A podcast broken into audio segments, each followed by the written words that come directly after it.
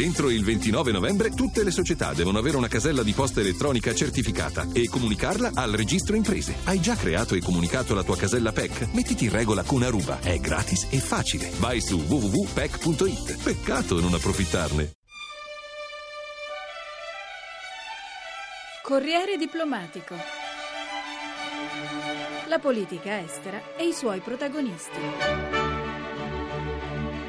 Di fronte allo spettro di un Iran vicino a dotarsi della bomba atomica, la comunità internazionale si divide. La maggioranza dei paesi dell'Unione Europea, con in prima fila Germania e Francia, si dicono pronti a rafforzare le sanzioni contro Teheran. Contrarie Cina e Russia, ma c'è chi, come la Gran Bretagna, ritiene che bisogna considerare tutte le opzioni, inclusa quella militare. Delle risposte al programma nucleare iraniano, ma anche della crisi economica e delle relazioni transatlantiche, abbiamo parlato con Dana Allin, ricercatore dell'International Institute for Strategic Studies Studies di Londra che nei giorni scorsi ha partecipato a Roma a un seminario dell'Istituto per gli Studi di Politica Internazionale.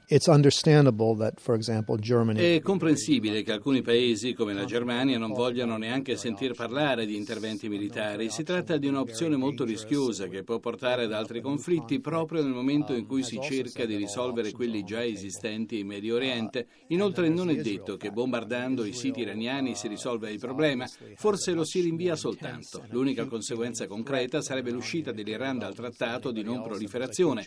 Detto questo, la Gran Bretagna non è l'unica a non escludere la possibilità di un intervento militare. Anche gli Stati Uniti, che con Obama pure stanno evitando coinvolgimenti troppo gravosi su nuovi fronti di guerra, come abbiamo visto in Libia, sostengono che tutte le ipotesi restano sul tavolo. Al momento quindi è difficile fare previsioni, ma anche se può risultare spiacevole, l'opzione bellica è effettivamente possibile. Tuttavia, con la crisi economica in atto, chi guiderebbe l'intervento? L'azione militare potrebbe essere condotta da Israele, anche se non ha le stesse capacità militari degli Stati Uniti. Se si dovesse sentire abbandonato dalla comunità internazionale, Israele potrebbe perdere la pazienza e attaccare, con conseguenze imprevedibili, non solo dal punto di vista bellico, con l'inaugurazione di un nuovo conflitto, magari a basso livello, ma duraturo, ma appunto anche da quello economico. Per esempio, cosa succederebbe ai prezzi del petrolio? Petrolio. È fortemente probabile che siano destinati ad aumentare in modo significativo e non c'è alcuna garanzia che successivamente possano tornare a stabilizzarsi. Ma alla fine non saranno le considerazioni economiche, pur decisive, a evitare una guerra.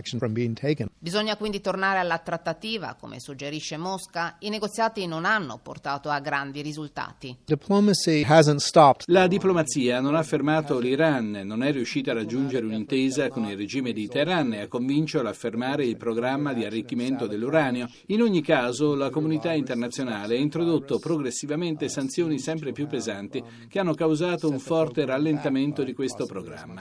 Certo hanno pesato anche altri fattori, come per esempio l'attacco informatico ad alcune centrali. Insieme comunque ci ha fatto almeno guadagnare tempo. Per tornare all'Europa delle divisioni, attualmente il problema più scottante è quello della crisi economica con gli anelli più deboli in Grecia e Italia. Pensa che i nuovi governi di Atene e Roma riusciranno a risolvere la crisi crisi del debito? Greece and now la Grecia e l'Italia non possono risolvere la crisi da sole. Se parliamo dell'Italia, essa viene obbligata a introdurre ora le misure di cui avrebbe dovuto farsi carico già nei decenni scorsi. Si tratta di riforme strutturali necessarie che convincano i mercati finanziari che l'Italia è in grado di riportare sotto controllo i propri problemi. Un pesante piano di austerity con il conseguente abbassamento della domanda interna rischia di essere invece controproducente. Ma questo non è un problema esclusivamente italiano, è un problema comune ad altri altri paesi europei. D'altra parte c'è il nucleo dei paesi economicamente più forti come la Germania che dovrebbero essere disponibili ad accettare un certo grado di reflazione e inflazione per incentivare la domanda all'interno del sistema europeo nel suo insieme e fare in modo che l'intera economia europea torni a crescere. Ma è difficile dire cosa possa accadere nel prossimo futuro, anche perché quando subentra il panico i mercati sono imprevedibili e non sono più ancorati alla realtà.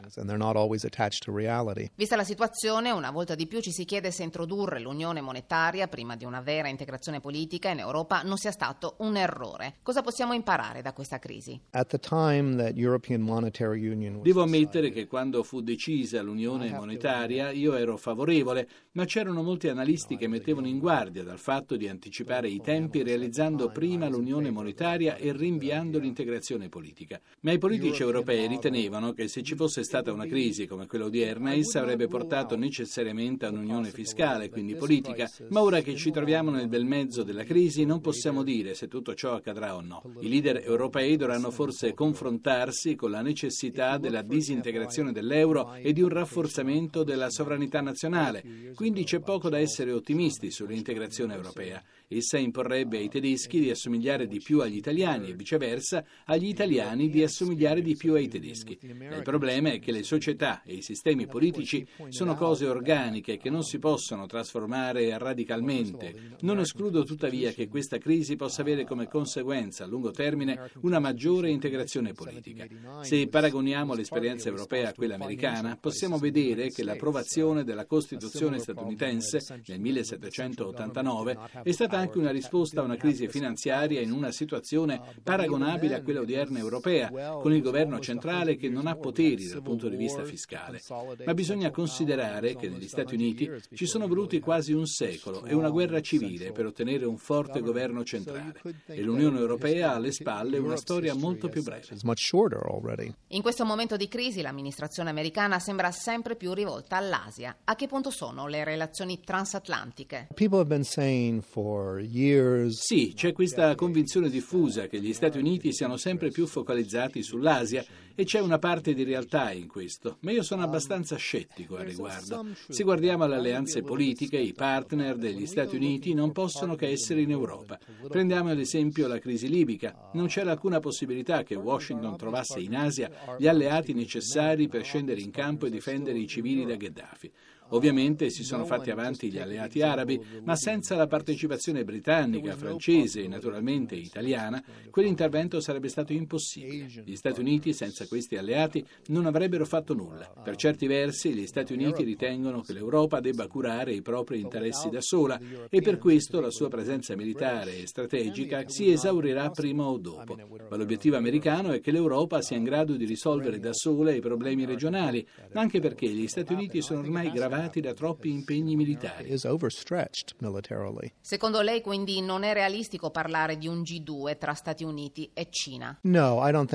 Esatto, non penso sia realistico. Le relazioni più strette tra Washington e Pechino sono dettate semplicemente dal fatto che le economie americana e cinese sono le più importanti del mondo, quindi devono consultarsi e coordinarsi, ma non sono destinati a diventare, almeno in tempi brevi, alleati in senso stretto. Gli alleati veri rimangono gli europei. Remain close partners.